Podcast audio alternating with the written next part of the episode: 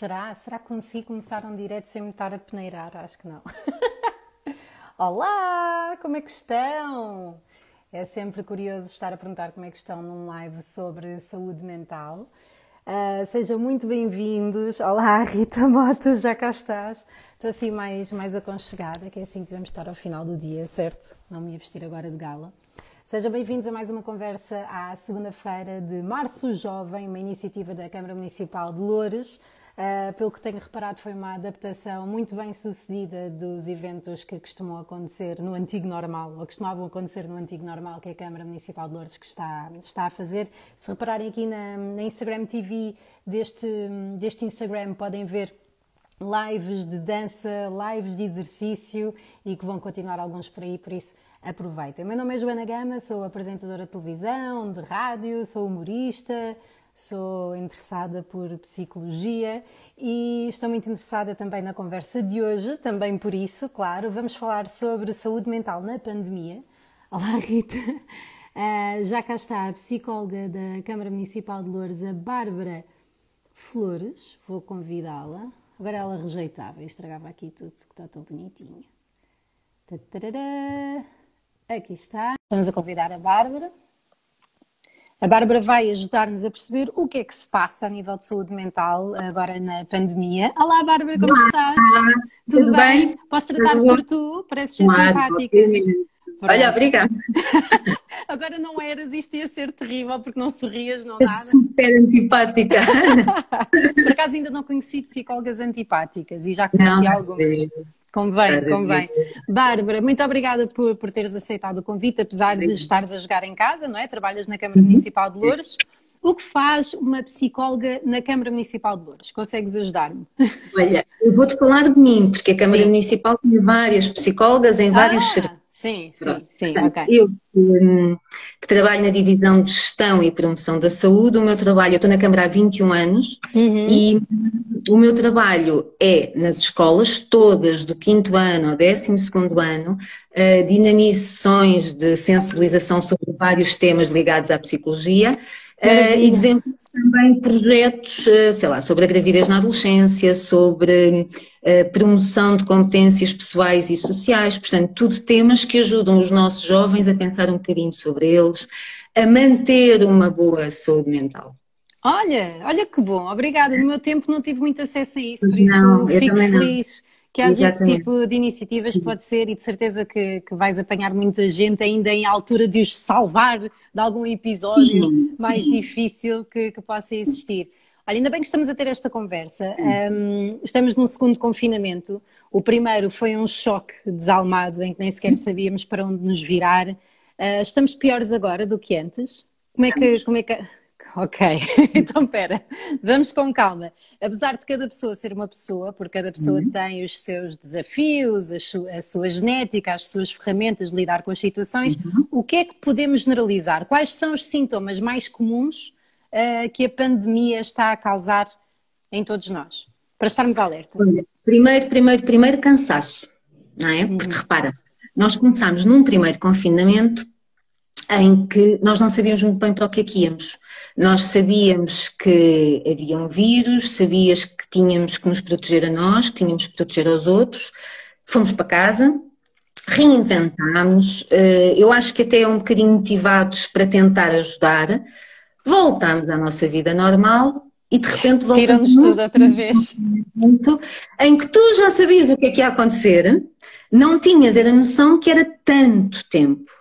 E, portanto, eu acho que neste momento há uma grande saturação, um, aquilo que tanto se fala da, da fadiga pandémica, em que nós já não sabemos muito bem o que é que devemos de fazer. Okay. Uh, já estamos fartos de estar em casa, uh, já estamos fartos do teletrabalho, já estamos fartos de não poder dar abracinhos, dar beijinhos, de estar com as pessoas de quem nós gostamos e depois continuamos na incerteza, sem saber muito bem quando é que isto acaba. Isto é Quando é mais do, que, do que estar farto, não é? Porque um, apesar de, de, ser necessário estarmos em casa, de, de, ser essa a leitura que o nosso governo e especialistas do Serviço Nacional de Saúde estão a fazer, uhum. há necessidades básicas nossas que neste momento não estão a ser cumpridas, não é? Como a tal necessidade de toque. Certo? Emocional, é porque são necessidades emocionais. E repara, nós somos um povo muito de toque. Muito da emoção. E de repente nós somos privados de hum, fatores, de aspectos que um, ajudam muito a nossa saúde mental. Nós uhum. somos, generalizando, nós somos seres de, de, de, de toque, que precisamos estar em contacto com os outros e os nossos jovens ainda mais. Como é que tu vais falar de isolamento social a jovens? Verdade, é? verdade. Como é que vamos dizer não, não podem estar todos juntos, não, não se podem abraçar, não, não podem estar todos com a cabeça no mesmo telemóvel e não podem tirar selfies, não, não podem Até fazer nada. chega a essa altura e estamos todos em estado de emergência, por, por isso o lado racional não, não surge não é? tanto. Mas isto não seja desculpa para os jovens que nos estão a ouvir e que estão a sentir todas estas dificuldades, isto está quase, não diga a acabar, mas está quase a aligeirar novamente e tem um lado positivo. Não sei se me permites dizer isto, que é, acho que durante uns tempos vamos saborear ainda mais a presença e o toque. Claro que vamos, não, claro que vamos. Agora, a questão é, e aí falaste num ponto muito importante, que é, nós não podemos agora deitar tudo a perder, uhum. não é? Uh, tu vais ter a partir de segunda-feira o segundo ciclo e o terceiro ciclo aí para as escolas, vais ter a partir de dia 19 de abril o secundário e o, e o superior aí não para Não se ponha muito à vontadinha. Não, não se ponha muito à vontadinha, porque senão voltamos todos para casa. Pai, não queremos isso. Não queremos não mesmo, voltam a ver é? os namorados e as namoradas, o que em alguns casos é bom, mas como na é maior parte deles... Diz-me lá como é, como é que estes desgraçados namoram agora?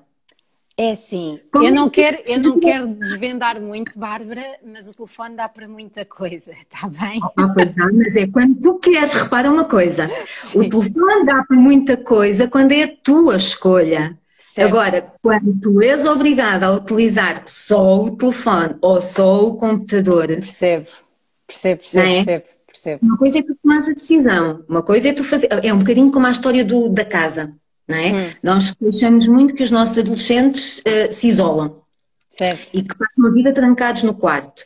Mas é quando é por opção. Neste momento eles já são quase prisioneiros, deixaram de ter uma gruta onde se podem refugiar eh, certo. do resto e estão ali presos. Portanto, acaba por já não ser uma coisa para eles uh, de escolha, uma coisa positiva. Então estamos em, só para retomar, cansaço, fadiga pandémica, não é? Que há sempre uns termos assim que se vão surgindo, falta de regulação emocional por não conseguirmos estar uns com os outros, não é? Falta de toque. Podemos falar aqui também muito de uma sensação de, de, de solidão. Eu posso dizer que eu nos últimos dias tenho falado com alguns jovens e aquilo que me dizem é que acabam por se sentir sozinhos apesar de terem uh, o contacto com os telemóveis, com as videochamadas, com os amigos, um, que acabam por sentir muita falta até dos professores, até daquele contacto físico que eles dizem que nunca pensaram que iriam ter tantas saudades, porque acabam por se sentir sozinhos, apesar de estarem em casa com a família, acabam por se sentir hum, sozinhos e a precisar de falar com outras pessoas, falar presencialmente. Porque isto de falar digitalmente, ainda que utilizemos a imagem, acaba sempre por ser um bocadinho performativo, não é? A linguagem é tudo muito verbal, a comunicação física na câmara estamos mais em bom. Repara, repara. E porque é que eles também preferem falar muito com o ecrã? Não é? Porque hum, tu acabas por não ter uh, muito, por um lado, a percepção do que é que o outro está a sentir, qual é a reação do outro, e o outro não te vê a ti também, portanto acabas por te sentir mais segura. Agora, depois temos um problema, é que na vida real nós precisamos de ter gente apta às relações sociais. É? E quando nós fomentamos nos nossos jovens que é importante estes relacionamentos, de repente tens quase um ano inteiro em que tudo isto acabou por ser cortado. Daí tu sentires, e há já vários estudos que já saíram, que tu neste momento tens uh, nos nossos jovens um aumento muito significativo de situações de raiva, de situações de medo, de situações de depressão, de estados de ansiedade, que tem muito a ver depois com isto, que é todo o desenvolvimento de um adolescente, de um jovem que é normal, que por si só já é turbulento, com tudo isto depois acrescido. Okay. Daí, de agora para a frente, termos que ter muito cuidado com a saúde mental dos nossos jovens, porque é importante que daqui para a frente existam efetivamente espaços onde eles possam verbalizar, onde eles possam falar, onde eles possam ter apoio e estar acompanhados. Então, mas vamos, vamos ser ainda mais práticas. Eu estou-me a pôr no, no, como se eu fosse adolescente neste momento. Uh, quando é que é sinal de que eu preciso de ajuda neste momento? Ou seja, tenho de ser um bocadinho empática comigo e perceber uhum. que não, ninguém está normal neste momento, que andamos mais uh, sensíveis, que andamos mais tudo o resto, mas quando é que é um problema? E agora disseste aí outra coisa importante, que é assim, não é normal nós não termos alguns sinais agora estranhos que se calhar há um ano atrás não teríamos. É normal nós sentirmos ansiosos, é normal nós sentirmos mais irritáveis, é normal nós sentirmos mais irrequietos. Isso é normal, porque certo. estamos numa situação desconhecida. E o pior é que, estando todos, a dinâmica torna-se ainda mais complexa. Ou seja, estamos nós, estão os nossos pais, se morarmos com eles, e então fica uh, blá blá blá armada. Sim. Pronto. Então, quando é que nós devemos começar a parar um bocadinho e perceber que se calhar até estou a precisar de ajuda. Quando me começo a sentir triste e não consigo perceber muito bem porquê, e essa tristeza me desencadeia, por exemplo, uma crise de choro. Okay. Quando os meus sentimentos, aquilo que eu estou a sentir, não me deixam ter e, e, fazer o meu percurso de vida normal, as minhas rotinas diárias, quando nem sequer me apetece levantar, quando nem sequer me apetece ir tomar banho. Uh, quando não quando se abre não... os stores do quarto, por exemplo, não, quando se deixa de querer ver a luz. Quando, por exemplo, também pode ter outra coisa, que é quando eu não quero parar para pensar e então faço, faço, faço, faço, faço, faço, faço, faço, faço, tipo fuga para a frente, é outro sinal de que se calhar eu preciso de pedir ajuda a alguém. Quando eu sinto que já não consigo falar com ninguém, que estou a engolir tudo, que tenho os meus sentimentos todos à flor da pele, está uma confusão e já não consigo. Portanto, estes acabam por ser sinais de que se calhar estou a precisar de falar com alguém. Este okay. alguém não tem necessariamente que seja um psicólogo. Certo. Este alguém pode ser alguém, eu acho sempre, adulto, porque tu há bocadinho utilizaste a palavra eu vou ser empática. E o que é facto é que a empatia não é fácil.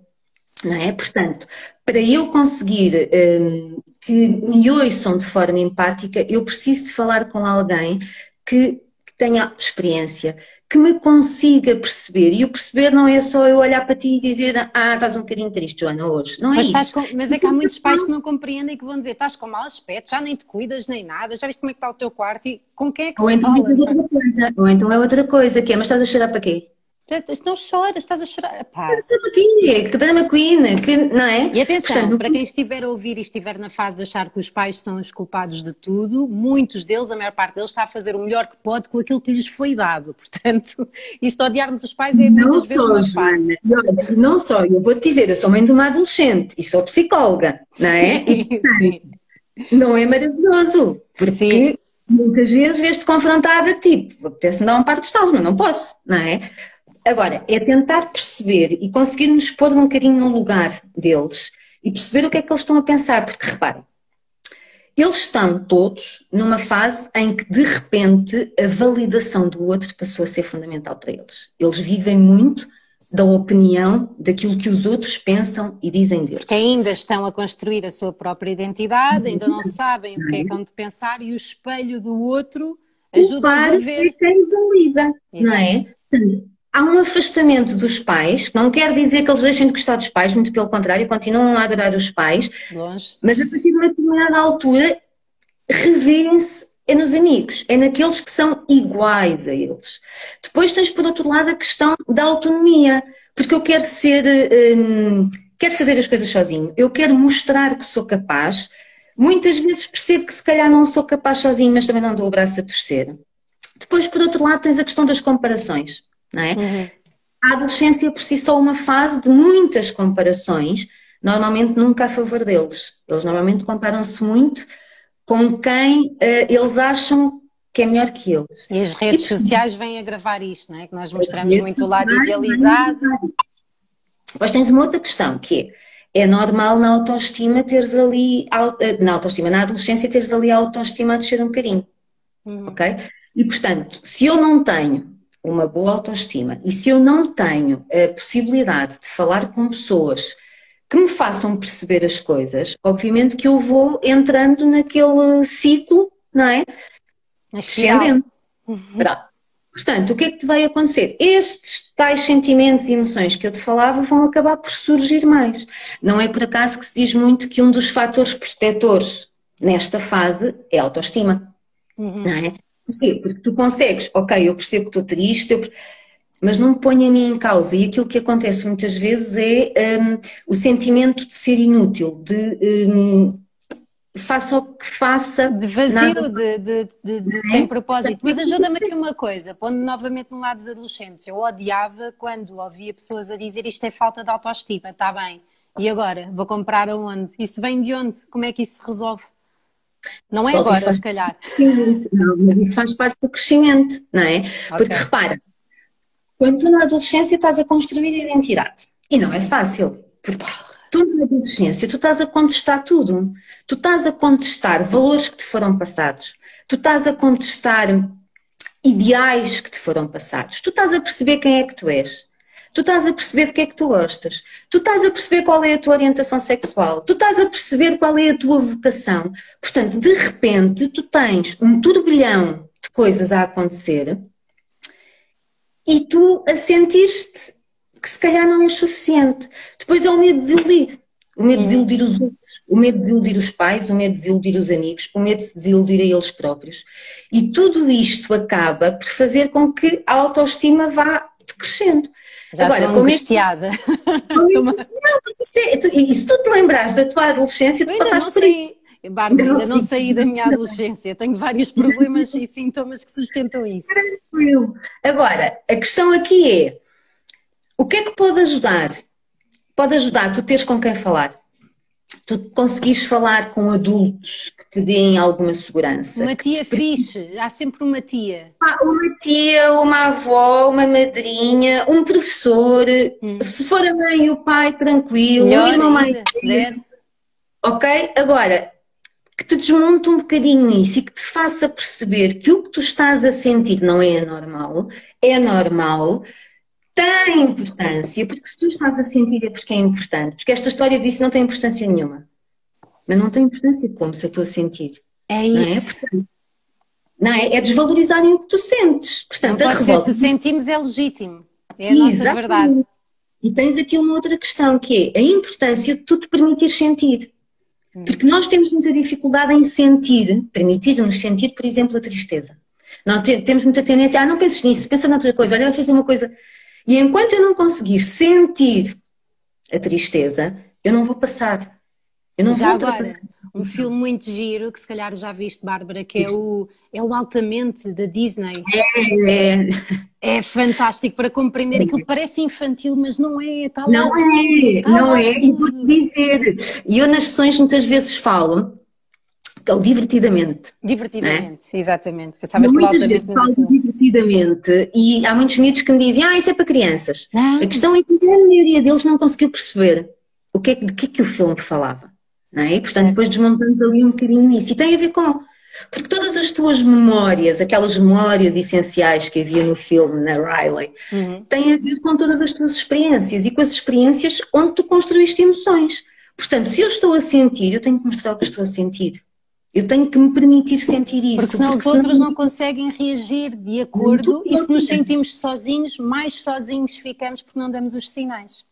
E porque nem tu própria consegues perceber o que é que estás a sentir. E sabes que as emoções são traiçoeiras.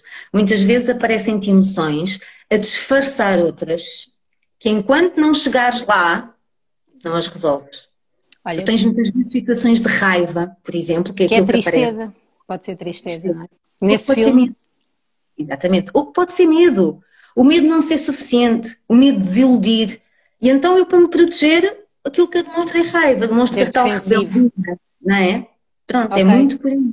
Mas, Bárbara, diz-me uma coisa, então, é normal uh, estarmos à espera desses sentimentos, mas uhum. ainda antes de, de, Quer dizer, podemos sempre falar com alguém, mesmo que não nos sintamos mal, falemos com toda a gente sobre aquilo que nos apetecer. Devemos falar. Devemos falar, falar para descomplicar, para desacralizar as coisas. Sim. Agora, há coisas que os jovens já podem fazer por si, os adolescentes, que podem terem atenção e que os ajuda a preservar a saúde mental. Por exemplo, Sim. dormir as horas necessárias? Horas de sono, a tal higiene do sono é fundamental. Uh, eles acham que é perda de tempo, mas não é. É durante o sono que tu consegues uh, organizar ideias, é, é, durante o sono que tu consegues pôr toda a, a informação que recebeste nas gavetinhas certas. Pronto, essa é uma questão. Outra questão que é importantíssima é tu conseguires ter tempo para ti. E o tempo para ti não é o tempo de telemóvel, é tempo para fazer coisas que tu gostes. Uhum. Um, uma característica também da adolescência é o medo de falhar. É? Muitas vezes não se sai da zona de conforto, nós adultos também temos isso, mas eles têm isto mais exacerbado. Ai, exacerbado. exacerbado que é um, o não sair da zona de conforto. E, portanto, muitas vezes eu prefiro não tentar, para não correr o risco de me dizerem que não sou capaz. Ah, e tu tens miúdos giríssimos, ou que por autorrecriação começam a tocar instrumentos, miúdos que desenham brutalmente e que têm um secreto desejo de um dia poder vir a fazer qualquer coisa com isso. E aquilo que eu lhes digo sempre é, pessoal, avancem. Vamos é tão importante haver alguém como tu na, na vida desses miúdos a, não, a dizer. Que, pá, lutar por aquilo que tu queres. E eu posso fazer isso, e começando eu a fazer, é uma coisa que eu gosto, é uma forma de eu ocupar a cabeça com uma coisa que eu gosto, onde eu vejo resultados, onde eu posso ganhar também a tal motivação e a tal autoestima, porque eu começo a perceber que eu sou boa naquilo. Portanto, é uma excelente forma de tu trabalhares e de manteres a tua saúde mental. Exatamente, porque é o que se chama também, por exemplo, uma meditação ativa. Fala-se muito de meditação e a ideia que nos vem à cabeça é estarmos assim é durante uma hora, mas não, pode ser Sim. desenhar, pintar, cantar, dançar, fazer a maquiagem, o que é que seja. durante esse tempo não pensas em nada, mas acabas por estar a pensar em tudo. Certo. Não é? Porque tu, enquanto estás na tal meditação um, e estás entretida e estás a desenhar e estás a escrever, por exemplo, o escrever é uma excelente forma de tu arrumares ideias, porque tu estás a pôr para papel, uhum. ninguém está a ver. E quando tu vais ler aquilo que tu escreveste, há coisas que te começam a fazer sentido. Ou há coisas que tu desdramatizas porque pensas, ah, realmente é incrível, o poder, o poder da escrita é, é fantástico. E, e, os adolescentes que venham, que venham a ver isto, que não pensem que estamos a dar dicas, dicas para os adolescentes porque queremos ser muito jovens, não sei o quê. Todas não. estas dicas são iguais para os adultos. Os é adultos é exatamente também. a mesma coisa. É dormir, é beber também. água, coisas que nos deem prazer e que não nos façam comer mal. de forma saudável. E aqui não é mesmo a ideia de cota de que, pronto, não, é comer de forma saudável. Por uma razão, porque é assim, quando tu comes, sei lá, o excesso de doces, o que é que te faz o excesso de doces? A adição ao açúcar, já agora. Faz uma sensação de energia porque é uma falsa sensação de energia. Eu não sei se tu te lembras que havia aí uma, uma, uma coisa para miúdos, desenhos animados, que era o Lazy Town, a Vila Moleza. Sim, lembro-me de haver qualquer coisa disso. Sim, sim. O Juca, que era o gorduchinho, que era o que comia as gomas, estava sempre a comer gomas, gomas, gomas, gomas, gomas. Portanto, aquilo era suposto ser um, uma série onde tu tinhas ali uma série de esportistas e tinhas o Juca que nunca fazia nada. lembro, já sei, já sei, já sei. Super porque o açúcar efetivamente dá-nos essa falsa sensação de energia, mas que rapidamente entras no processo de cansaço. Portanto, o comer bem é importante.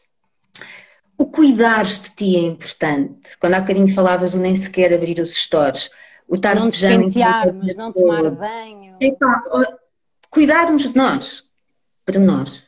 Não tem que ser para os outros, para nós. Olhar para o espelho e dizer: estou com um grande outfit, gosto de mim.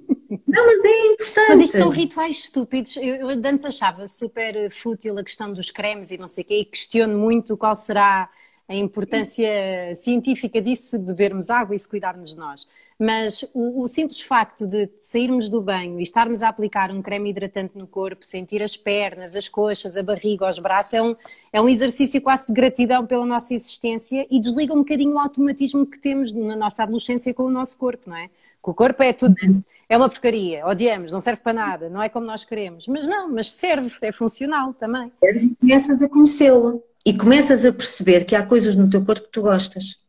Uhum.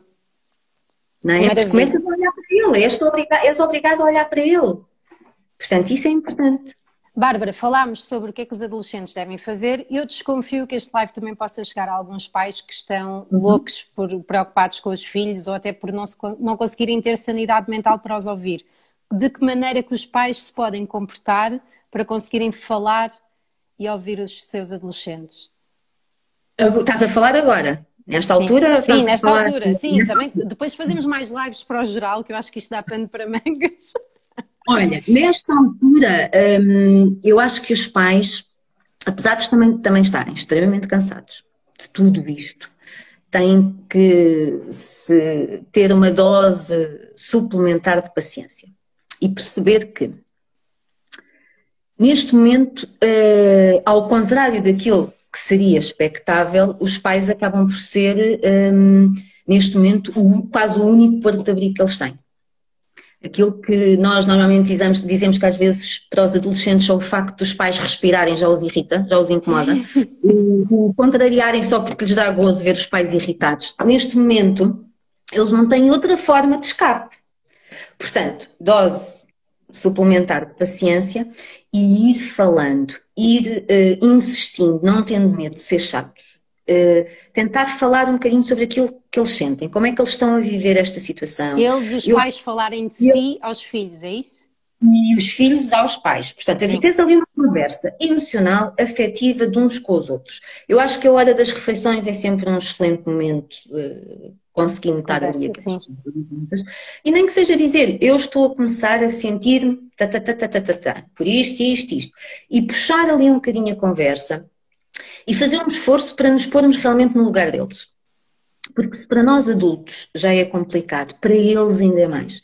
Porque eles acabam por estar, por ver vedado um, tudo aquilo que faz com que eles tenham um desenvolvimento socioemocional normal, não é? Que é os amigos, que são as festas, que, que é o desporto. Tu tens uma série de jovens que são atletas, que se Nem é, bem, devem estar é, quase um ano. E, portanto, é olharmos e, e escutá-los. A escuta ativa é tentarmos mesmo colocar no lugar deles e perceber o que é que eles estão a sentir.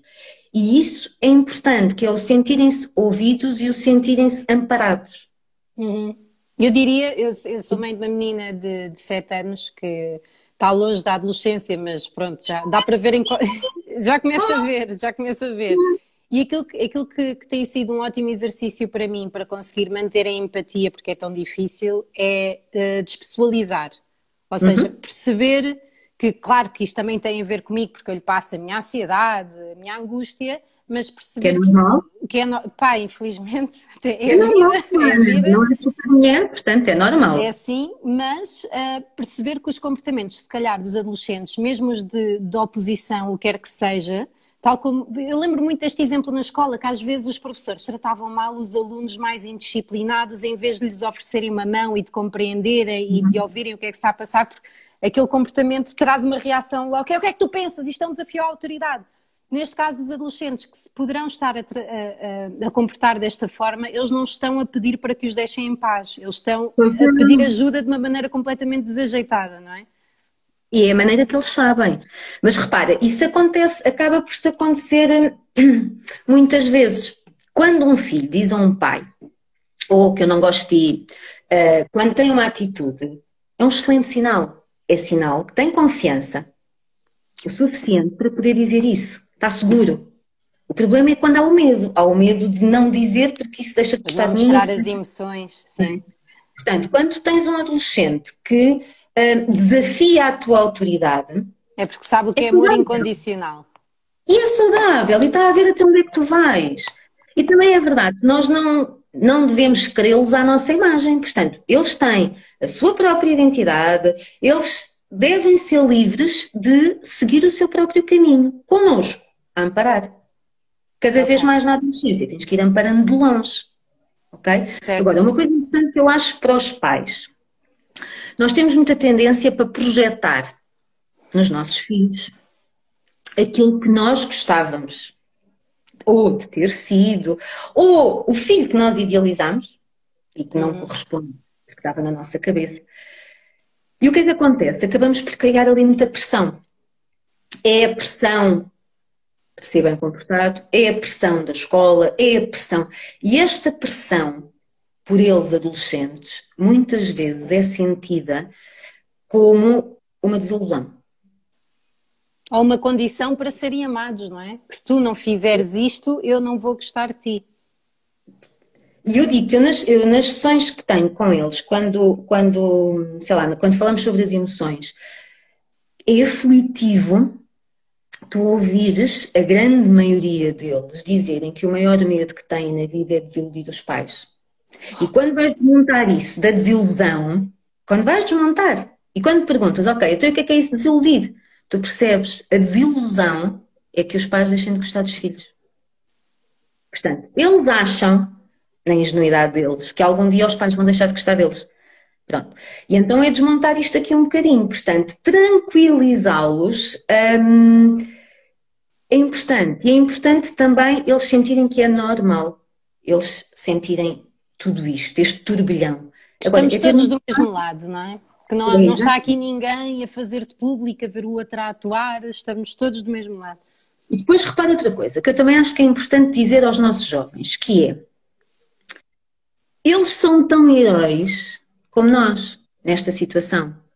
Eles estão a fazer um papel que é importantíssimo e se calhar para eles acaba por ser muito mais difícil do que para nós, não é? Porque mal ou bem tu tens, é verdade que tu tens muitas famílias que entraram em situações económicas difíceis, eh, desemprego, layoff, tudo isso, mas tu tens muita gente que está em teletrabalho. Certo. Agora, eles estão confinados, estão confinados ao quarto deles, estão confinados à sala deles, estão confinados ao ecrã. Eu outro dia ouvi um, foi um encontro também online em que houve uh, Margarida Gaspar de Matos, que é psicóloga, ela lançou, uh, lança vários estudos e lançou um estudo na questão do confinamento. Portanto, fez uh, questionários no primeiro confinamento, fez questionários setembro, regressa às aulas e voltou a fazer questionários agora no segundo confinamento. E tu sabes de que é que os jovens estão fartos neste segundo confinamento? Da internet. Ecrãs, ecrãs, tudo o que seja ecrãs. Nem tudo é mau. Cara, aí está, estás a ver? Nem tudo é mau. Agora, e, e, ela dizia que perguntando a uns, mas como é que é possível tu estás farto de ecrãs? Eles, eu não faço mais nada, eu já não posso, eu quero ver pessoas, ver, ver, sentir, eu já não posso com os ecrãs. Agora, eu acho que este era um grande sonho da grande maioria dos pais, não é? Agora, a questão é, a que preço? Certo. Portanto, aquilo que eu acho é vai passar, não sabemos quando, mas vai passar. Já está a passar, já está diferente, porque o nosso sentimento é. interno no primeiro confinamento era não sei o que é isto, não sei quando é que vai acabar, não sei como é que se resolve. Já está melhor. Mas estavas fresquinha. Mas repara, mas tu aí no Sim. primeiro confinamento estavas fresquinha, certo, não é? Certo, Portanto, certo. conseguimos ter a história dos arco-íris, dos aplausos. De... Tínhamos tempo para fazer cartazes, sim. Tinhas tempo para tudo, e disponibilidade, e disposição, não é?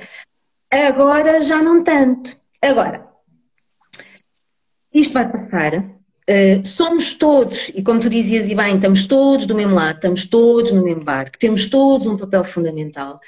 E um, ehm, quanto mais saúde mental nós tivermos, melhor. Portanto, podermos cada um de nós fazer o que nos cabe para manter a nossa sanidade mental. E perceber também outra coisa, que é, se eu não me sinto bem, se uh, as minhas emoções estão a interferir uh, no meu dia a dia. Eu devo pedir ajuda. E não faz mal pedir ajuda, muito pelo contrário. Pedir ajuda a adultos, pedir ajuda a psicólogos. O psicólogo não é um bicho-papão. O psicólogo é alguém que vai ajudar a perceber o que é que se sente, porque muitas vezes nem essa parte nós percebemos, é o que é que eu estou a sentir, portanto, ajudar o que é que eu estou a sentir ajudar a pensar na situação de formas diferentes para chegarmos às soluções e à estratégia. Eu vou a psicólogos desde muito cedo, é uma atividade que eu gosto, a, a semelhança de bowling e tudo o resto é uma ocupação que eu tenho. Uh, e aquilo que eu sinto que é uh, ir a um psicólogo é um bocadinho como naqueles jogos de carros, apanhar um boost. Ou seja, hum. estás a conduzir o carro na mesma, a pista é igual, simplesmente apanhaste ali um truquezinho em que consegues ir melhor e mais rápido sem te estampares contra, contra a parede.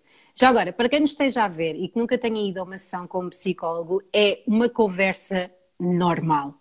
Ok? É, são pessoas aqui como a Bárbara, entramos num consultório que não tem, na maior parte das vezes onde eu, onde eu estive, não parecem hospitais, não parecem um sítio onde nos vão não, fazer não análises. As cadeirinhas, a mesinha. Pronto, podes sentamos. Não ter sequer, podes não ter sequer uh, mesinha, podes ter só cadeirinhas, sofá. Podemos, podemos ter os lencinhos ao lado porque acontece para chorar, não se ponham com coisas e de repente a psicóloga saberá como começar a conversa e dizer então, imagina, no teu caso poderás até saber o nome de algumas pessoas que vão ter contigo, uhum. David, o que é que se passa? Blá blá blá, e o David começa a falar à vontade, tu falas à vontade, existe também o sigilo entre psicólogos. Que é importante, que é importante, que é sigilo. O psicólogo não pode, em momento algum, falar da conversa que aconteceu sem autorização do próprio. Isto dizer porquê? No caso de crianças e jovens, obviamente que tem que ser dado um feedback aos claro, pais. Claro, mas geral, não é dizer, ah, ele veio para aqui dizer que anda a fumar cigarros. Mas muitas, mas muitas vezes, e então com os adolescentes, é combinado o que é que podemos falar? O que é que nós podemos dizer aos pais? Até porque é uma forma de começar a trabalhar isso, que é porque é que os pais não podem saber. Também. É, ah, excelente. Até parece Portanto, que és formada nisto, não é? É parece, não é? Já viste. Bem pensado. Mas é verdade, que é também para começar a desconstruir isso, que é porque é que o pai não pode saber ou porque é que a mãe não pode saber. Mas é uhum. respeitar, e se me disser não, eu não quero, ok. Ok, e, portanto, mas há uma geral. situação, há uma situação, isto só para poderá alguém estar a pensar, há alturas em que poderás ter que falar com os pais sobre alguma coisa, que é em Sim, casos extremos em que a pessoa esteja numa situação descontrolada e precise eh, rapidamente de ajuda e intervenção. Mas de resto, até para que o processo terapêutico funcione. Sim, não é? nós estamos a falar de situações normais. Exatamente. Portanto, não se preocupem, podem fazer queixinhas à vontade. Podem dizer o que quiserem, que tem aqui uma adulta que não só vos dá o lado adulto sem vos julgar, como também ainda vos ouve e dará razão sem se sentir o seu orgulho ferido. Não, e repara, porque essa questão é importante, que é, nós temos muita tendência, e eles sentem muito isso, de serem julgados. Eles têm muito medo do julgamento, não é? E nós não precisamos de julgar, nós temos que perceber o que é que está a acontecer e fazê-los pensar sobre a situação, não é julgar. Uhum. Uhum. E eles, Isso... os dias deles, eles têm muito medo desse julgamento. Claro que têm, porque eles também se julgam eles próprios, não é? Eles, eles nós, vá, sejamos honestos todos, podemos dizer que somos A diferença é que nós adultos temos a obrigação de ter ferramentas que eles ainda certo. não têm. Certo. É diferente, temos a obrigação, não quer dizer que tenhamos, Sim. mas um, que eles ainda estão em, em em construção, eles ainda estão a perceber o que é que, o que, é que sentem, o que é que gostam, como é que são. Eles muitas vezes não gostam daquilo que vêm, daquilo que sentem. E portanto isto é um processo. É um processo que deu alguns anos. E que é então, importante seja acompanhado. É verdade. E não há problema em. Há muita gente. Isto é o que eu noto. A partir do momento em que nós dizemos que já fomos a um psicólogo, toda a gente já foi a um psicólogo. A partir do é. momento em que dissemos que, que, já fomos a um psiquiatra, de repente há toda uma malta a dizer que já foi ao psiquiatra. Eu acho que continua a haver muito o, o, o apesar de haver menos, continua, continua a haver muito o estigma de, de, do psicólogo. Por isso é que eu defendo e continuo a achar cada vez mais é importante os psicólogos entrarem nas várias vertentes da nossa vida. É importante tu teres psicólogos nas escolas, não só os colegas que lá estão da orientação vocacional, mas teres psicólogos clínicos. É importante mesmo nas empresas tu teres o psicólogo acessível, em que não tem que saber que tu vais ao psicólogo. Portanto, o psicólogo ser uma ferramenta, ser um recurso que nós podemos utilizar sem que toda a gente fique a saber que tu vais ao psicólogo. Certo. Porque a questão é, tu apresentas uh, justificações médicas no trabalho ou na escola, se vais a uma consulta médica sem constrangimento, sem problema nenhum, mas se tiveres que apresentar uma justificação em que tu foste ao psicólogo ou que foste ao psiquiatra, já é tudo muito. Já és maluca. Não, e já está o papelinho dobradinho e é assim posto, não é? Porque há um estigma. E o que é facto é que é tão grave eu ter um braço partido como eu ter e estar em sofrimento psicológico. E o sofrimento psicológico acaba, se calhar, por provocar danos na minha vida muito maiores do que o braço partido. Mas eu, o braço partido, eu ostento gesso, com autógrafos. Sobrevivi, não sei o. É, aquilo é o máximo. Agora, eu vou ao psicólogo porque reconheço que preciso de ajuda. Já sou fraquinha. Mas há aqui outra coisa também que, que, que também acho interessante, que os nossos jovens, estou-me a sentir velho, os nossos jovens saibam é que está tudo ligado. O facto de nos sentirmos uh, menos bem da cabeça vai refletir-se no nosso corpo, se o nosso corpo está a dar sinais, pode querer dizer que a nossa cabeça não está em ordem. Nós somos só um Uhum. E, e, devemos estar atentos aos, aos, sinais, por exemplo, mudanças repentinas de peso, uhum. uh, de, de, tipo de alimentação, não é? Que é a consequência disso. Uh, por exemplo, o que, é que, que, é que, podes dizer mais Olha, uma pessoa que não saiba ler? Olha, por exemplo, as palpitações. Sim. Falta de ar. Ok.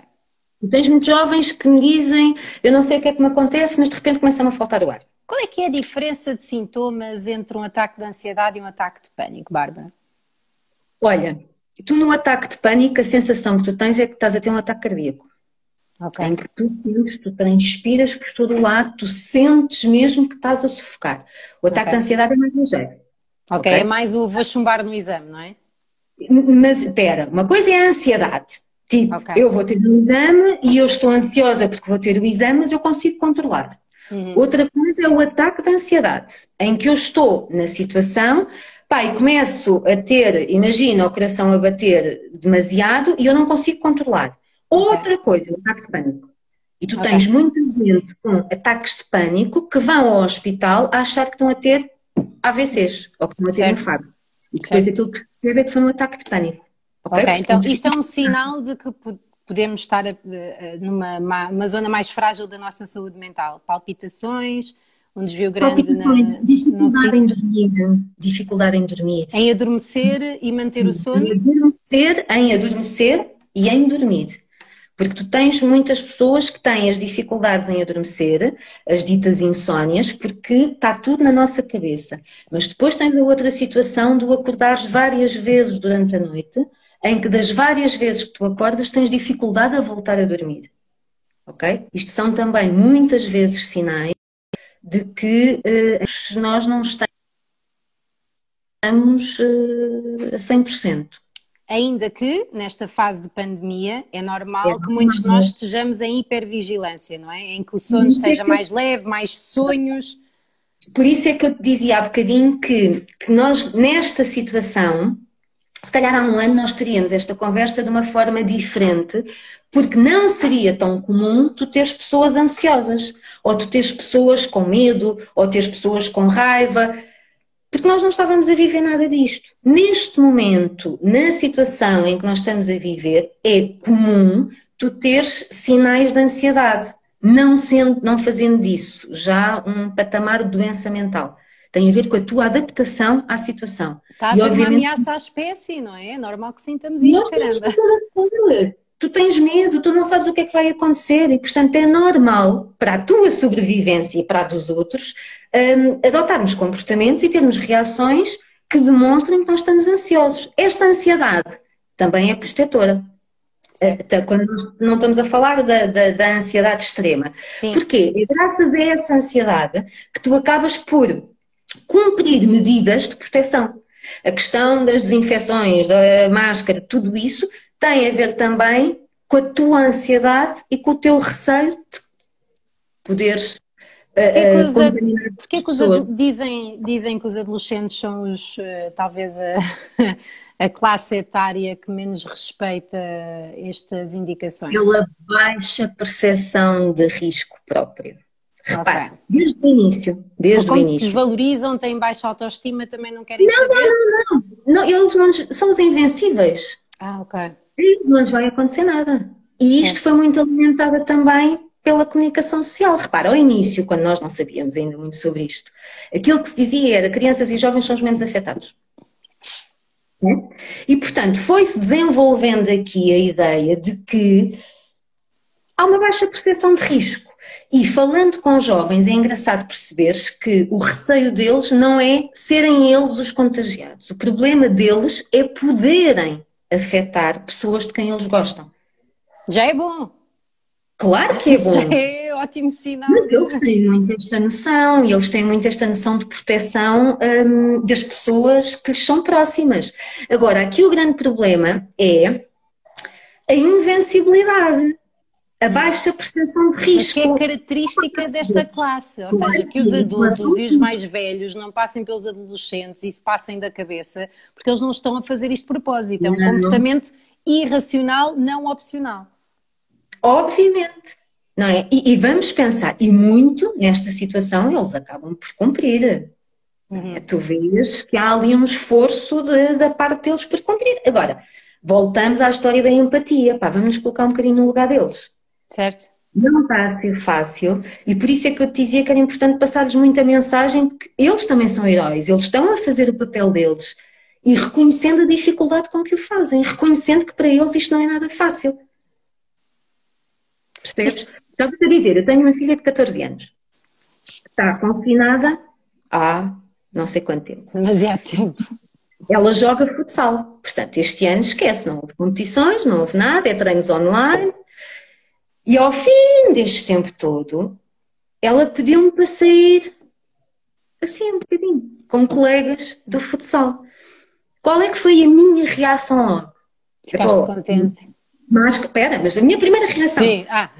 Atenção à máscara, não tiras a máscara, não não sei o quê. Pá, e depois pensei, pá, que estupidez. A minha primeira reação devia ser logo boa, vai te divertir. Mas não, eu própria em hipervigilância, comecei logo, não, olha, atenção, não tiras a máscara nunca, estás sempre. E ela olhava para mim e eu pensei, pá, pronto, realmente.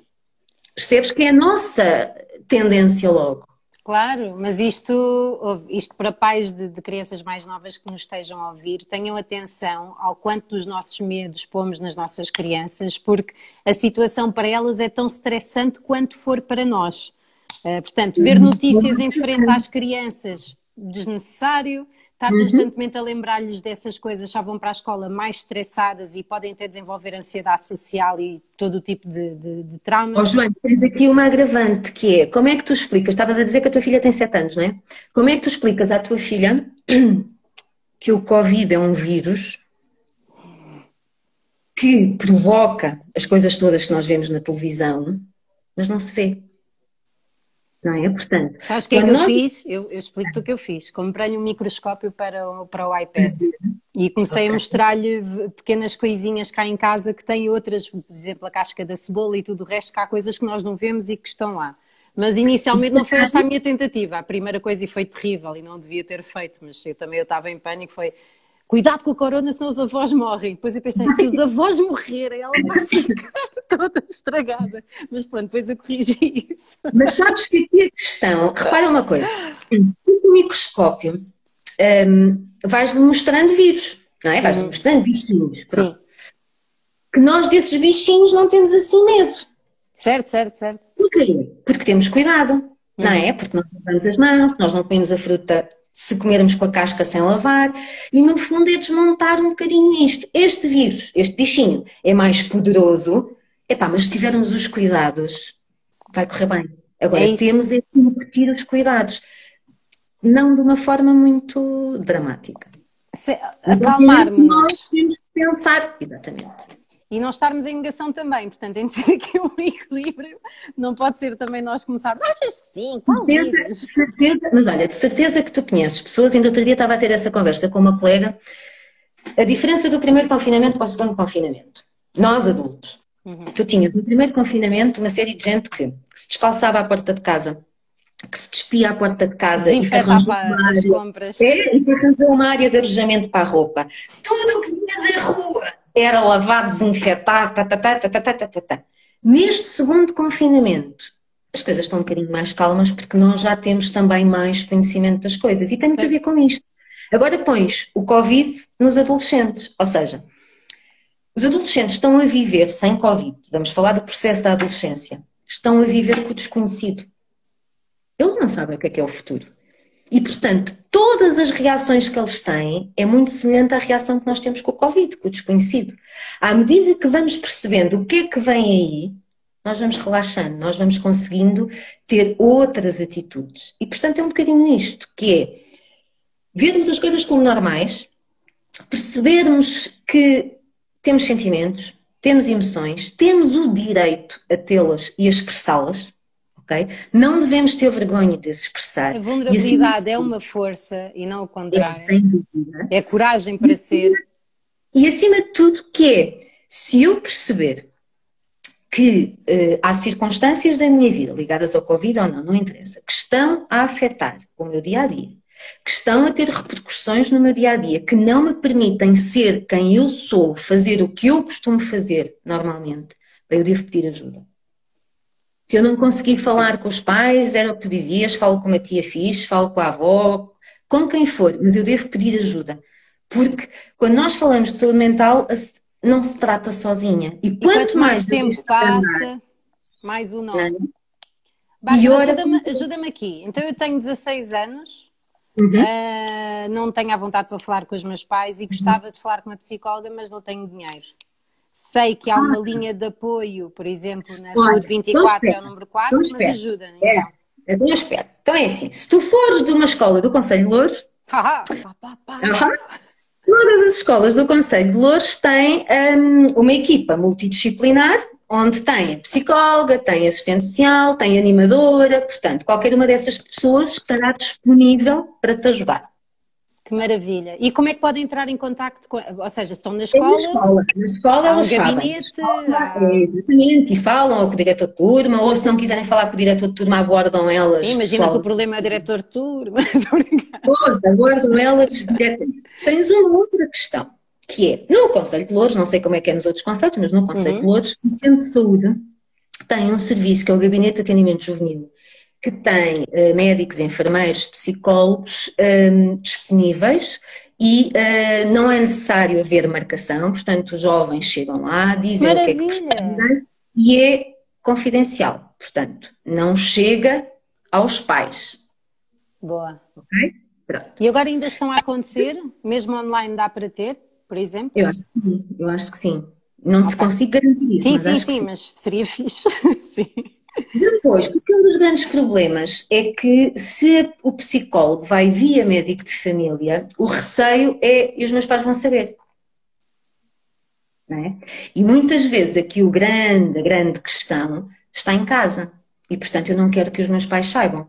E o miúdo de uma miúda de 16 anos já tem autonomia para conseguir procurar ali alguma ajuda. Depois tens a questão do apoio do, da, da linha da saúde 24 que tens mesmo uma opção, que é a opção 4, para acompanhamento psicológico. Pronto. E aí certo. também. E existe um reencaminhamento, não é? Exatamente. Pronto.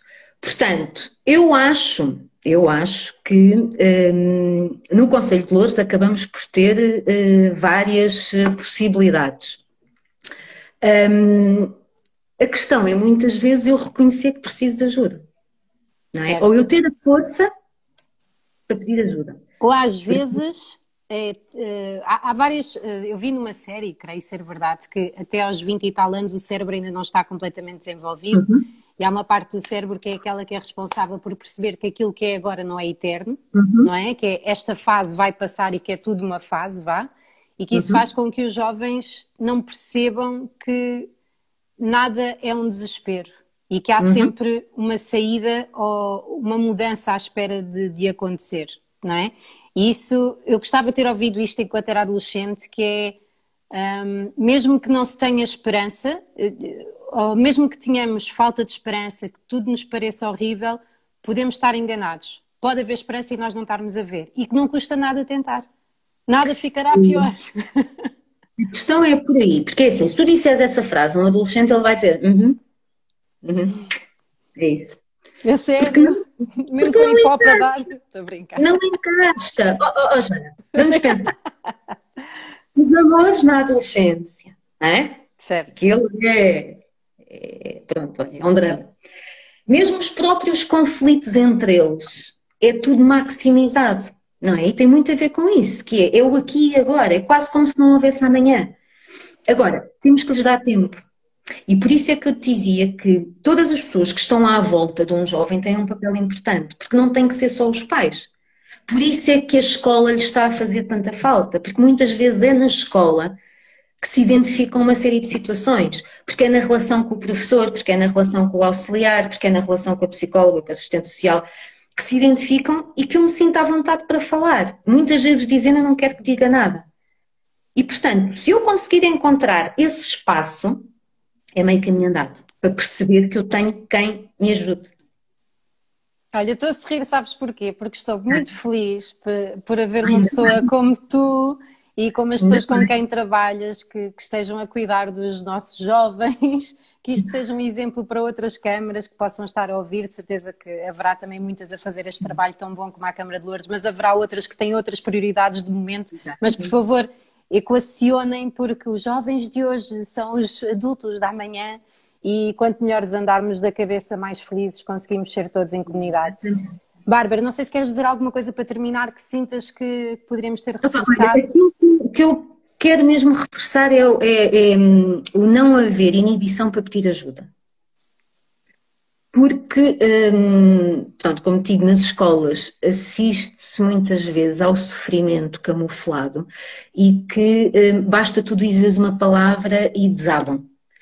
E aquilo que eu quero transmitir é isto mesmo, que é se eu sinto que, que se passa qualquer coisa comigo que não é normal, que me está a incomodar, epá, peçam ajuda. pode ser nada. através de uma amiga, pode ser através de quem peçam ajuda porque muitas vezes o facto de eu ir protelando a situação, eu estou a arrastar e estou a acumular e estou a, e a tomar decisões piores durante esse momento que poderão ser problemas terríveis amanhã, não é? E às vezes podia ser uma pedrinha que poderia ser resolvida num instante e transformou-se num caminhão. Olha, eu vou fazer aqui a minha parte, Bárbara. Vou dizer Diz. que disse no início, mas eh, isto é para os jovens que possam vir eh, a ver. Uh, sou comediante, sou apresentadora de rádio, faço televisão e vou a um psicólogo, vou a uma psicóloga, vou várias vezes e vou sempre que preciso e faço terapia e adoro, reconheço os meus problemas e os meus desafios e adoro trabalhar em mim porque posso ser cada vez mais feliz e ser melhor mãe neste momento, por isso não tenham vergonha mesmo uhum. as pessoas da televisão ou de onde quer que vocês vejam dos videoclipes, então estão, estão lá todas de certeza. não se falem muito nisto, mas toda a gente que precisa de ajuda deve pedir ajuda. Olha, e deixa-me só então dizer-te, estavas a falar de, de, de, dos youtubers e disso tudo, das redes sociais, que é a pressão que existe das redes sociais, não é? Uhum. E portanto, se calhar fazê-los pensar que muito daquilo que nós vemos, as vidas perfeitas, as vidas fantásticas, não existem. São pessoas que também têm problemas e que, se calhar, para não enfrentar os seus problemas, mostram a vida fantástica e que é gostariam trabalho. E é como as celebridades. Eu, já, eu também sou influencer e dava por mim a pôr fotografias. Imagina, tinha estado uma semana de férias algures, as férias tinham sido terríveis por causa de ansiedades e não sei, não sei o que mais, mas punha só fotografias em que estava a sorrir e de repente, uau! Não, não, não, nós comparamos o nosso, uh, como é que é, o nosso backstage com o palco dos outros. Portanto, nós não sabemos o que é que se passa lá, não presumam, não presumam que vocês é que estão mal. Se calhar estamos todos assim, todos fritos. É que é isso mesmo. Olha, que maravilha, Bárbara. Fico mesmo muito Olha, feliz. muito falar contigo, Joana. Olha, obrigada. Até parece que converso muito com psicólogos, não é? Foi muito estranho. Olha, se precisares de mim para alguma coisa, diz. Tá bem, tá bem. Sinto mesmo muito ligada a este tipo de questões. A adolescência não é fácil para ninguém. E se mas tiver não. sido é porque não a viveu bem. Estou a brincar. Não, mas é, todos nós vivemos de maneira diferente e temos claro. que, que, não é? Mas estamos. Estamos... Vou, vou, aproveitar essa tua oferta. Não, não, a, a, a sério, conta, conta com isso. E já agora, para quem estiver a ouvir e estiver interessado em ouvir uh, desafios uh, e um diálogo interno acelerado e questionamentos, se calhar poderá ajudar-vos a ver o quanto eu me sinto presa na minha própria cabeça. Ouçam o meu podcast, se chama Psicoterapia. Não sou psicóloga, não sou profissional nisto, mas pode ser que, em vez de verem só conteúdos nas redes sociais que vos faça sentir diferentes, ao ouvirem o meu podcast, se calhar vão sentir-se bastante normais, ou até muito mais normais do que aquilo que pensam que são. Portanto, estejam à vontade. Bárbara, um beijinho muito grande e Olha, obrigada por teres cá estado. Obrigada. Até já, então, ah, até já. para toda a gente, beijinhos, para toda a gente que tem assistido, eu não te sei tirar daqui, Bárbara, se souberes sair, está à vontade, se não ficas aqui, exatamente. Para toda a gente tem assistido a estas conversas aqui do Março Jovem, uh, neste, nesta conta de Instagram, muito, muito obrigada. Tivemos por cá a Capicua, João Marecos, tivemos também a Cristina Roldão, falámos sobre racismo, liberdade de expressão, feminismo e agora sobre saúde mental. Queria dar os parabéns à Câmara Municipal de Louros por esta iniciativa, por esta adaptação do Março Jovem às redes sociais. Espero que este vídeo chegue a muita gente que possa estar a precisar, porque todos estamos, portanto partilhem pelos vossos amigos. Eu sou Joana Gama, cusquem também os outros vídeos aqui na Instagram TV uh, de Loures mais jovem, não mais Loures, olha, tinha de me espalhar no fim, não me lembro do nome desta conta. um beijinho muito grande e força, não deitem tudo a perder, está uh, quase. e devagarinho já estamos a ir. Um beijinho, prazer, até à próxima.